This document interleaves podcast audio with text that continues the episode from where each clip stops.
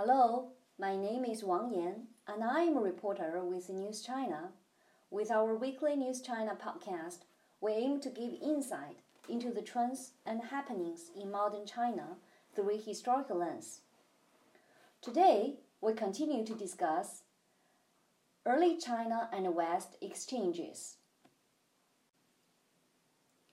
As we explained in our previous podcast, three European missionaries had huge success in introducing Western science and technology to China during the Ming and Qing, China's last two imperial dynasties. Matteo Ricci, or Li Madou in Chinese, pioneered the introduction of Western science and technology to China. Johann Adam Schall von Bell, or Tang Ruowang in Chinese, devised the lunar calendar we still use today. Ferdinand Verbiest, or Nan Huairen in Chinese, had a big influence than both of his predecessors. He restored von Bell's calendar by defeating the Manchu conservatives' calculation team. He helped Qing Emperor Kangxi build the longest prosperity in China's dynastic history. Verbiest's achievements in China attracted the attention of European monarch Louis XIV of France, known as the Sun King. Louis XIV sent a six member delegation to visit China. All were fellows of the French Academy of Sciences. Two of them, Joachim Bouvet and Gerbillon Jean François, met Emperor Kangxi and took the place of the elderly Verbiest as Kangxi's science teacher and advisor. Gerbillon Jean François, whose Chinese name is Zhang Cheng, became a translator in the Qing's delegation in a negotiation with Russia. Joachim Bouvet, whose Chinese name is Bai Jin, was sent back to France by Kangxi and asked Louis XIV for more French scientists. He brought nine scientists back to China. As a result, 15 French scientists came to China under the initiative of the two emperors.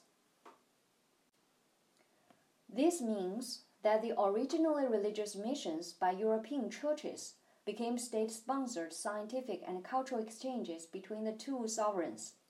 Before that, for thousands of years, China and Europe kept an indirect material link through trade via the land and maritime Silk Road. Marco Polo, an Italian traveler, allegedly described his experience in China in the 13th century during the Yuan dynasty. But historians still cannot confirm whether Marco Polo had ever been to China. Even if he had, what he and Ricci achieved was a preliminary understanding between China and the West. But all this set the stage for much deeper contact. Largely due to Verbiest's achievements, Emperor Kangxi and Louis XIV brought China West exchange into a fast track. A short term honeymoon started. More intensive scientific and cultural links brought them much closer than ever before, although the links did not last long. When Kangxi was 40 years old, he suffered from malaria. Traditional Chinese treatment did not work. Finally, he decided to try a remedy made from the cinchona plant offered by European missionaries.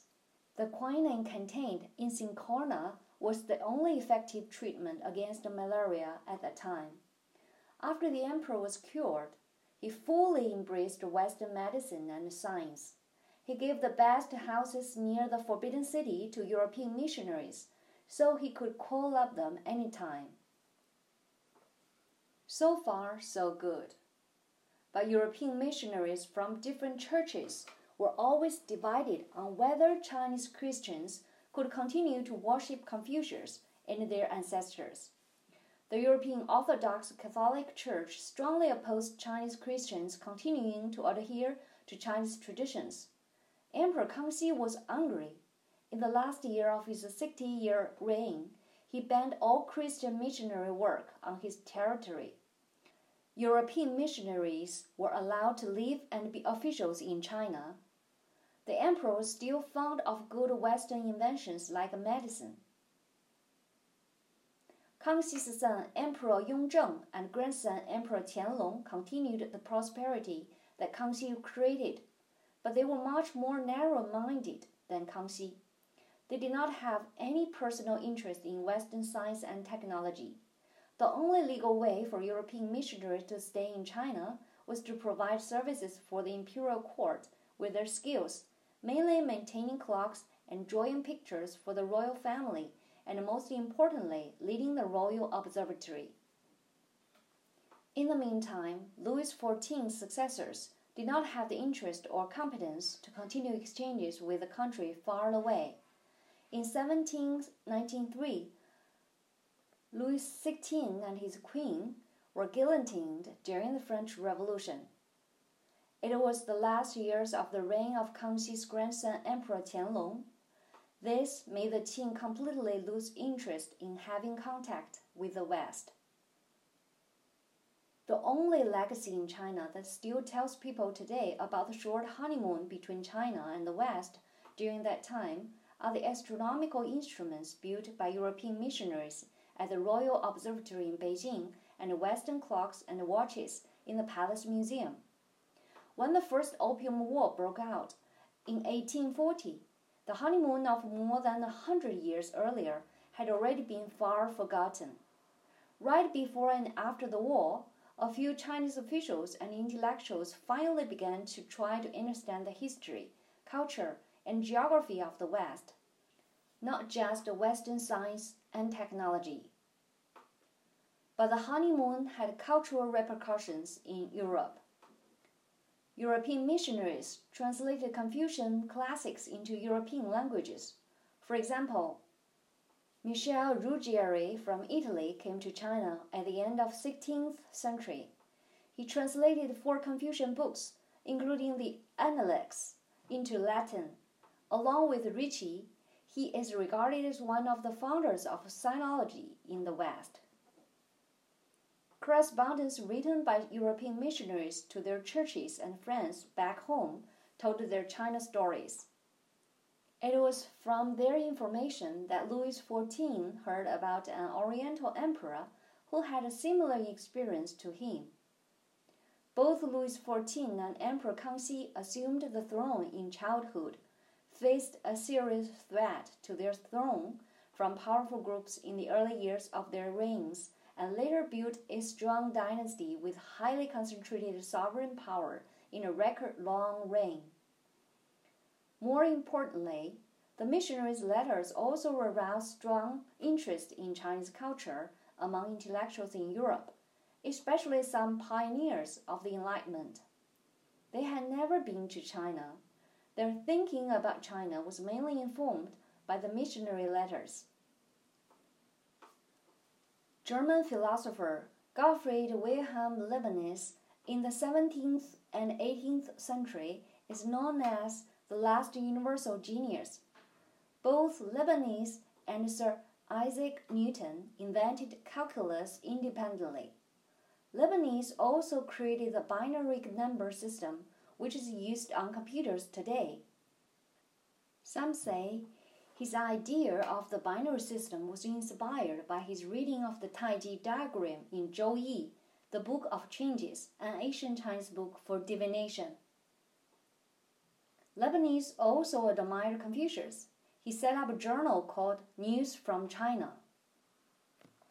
French economist Francois Quesnay appreciated the stable, affluent Chinese society, which was based on agriculture. Quesnay was founder and leader of the Physiocratic School, a school of economics in the 18th century which believed in natural law and envisioned an agriculture based society. He was consulting physician to King Louis XV.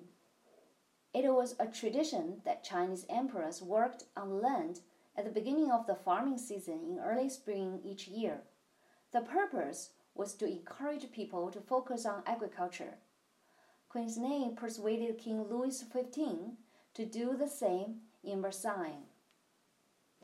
French writer Voltaire in the 18th century is regarded as an architect of the French Revolution, which happened 11 years after he died. He held strong faith in reason. He saw the embodiment of reason in China's sensible monarchy and Confucianism.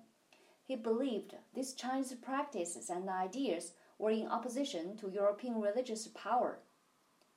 Voltaire's appreciation of Chinese culture and governance is mainly expressed in the last chapter of his book, The Age of Louis XIV, published in 1751. But Voltaire also saw the inertia brought about by the long stability built on China's political system over 2,000 years.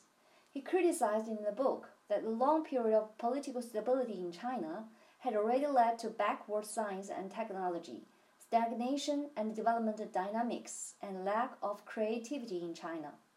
He concluded that China's society remained in the era before the age of discovery and thus lagged behind Europe by some 200 years. More importantly, he warned that the Chinese were ignorant about their backward position and mistakenly presumed their country as the center of the world. As a result, the Chinese did not have regard for foreigners. French philosopher Montesquieu in the 18th century, another key figure of the Enlightenment, came to a completely different conclusion on China's imperial system. He was against any monarchy and proposed the idea of separation of powers among the legislature, executive, and judiciary based on European missionaries' report. He was critical of Asian China as a despotic state. The great German philosopher Hegel in the 19th century, who read Montesquieu's books, argued that Chinese society was static and just went through a cyclical process of despotic dynasties. His ideas inspired Karl Marx. The contact between China and the West is much deeper and more extensive today than the short honeymoon hundreds of years ago. But there is still a lot for them to understand each other. This is the end of our podcast. Thank you to our writer Song Yimin, editor and translator Li Jia, and copy editor Kathleen Nade. We hope you enjoyed it, and thank you for listening. See you next week.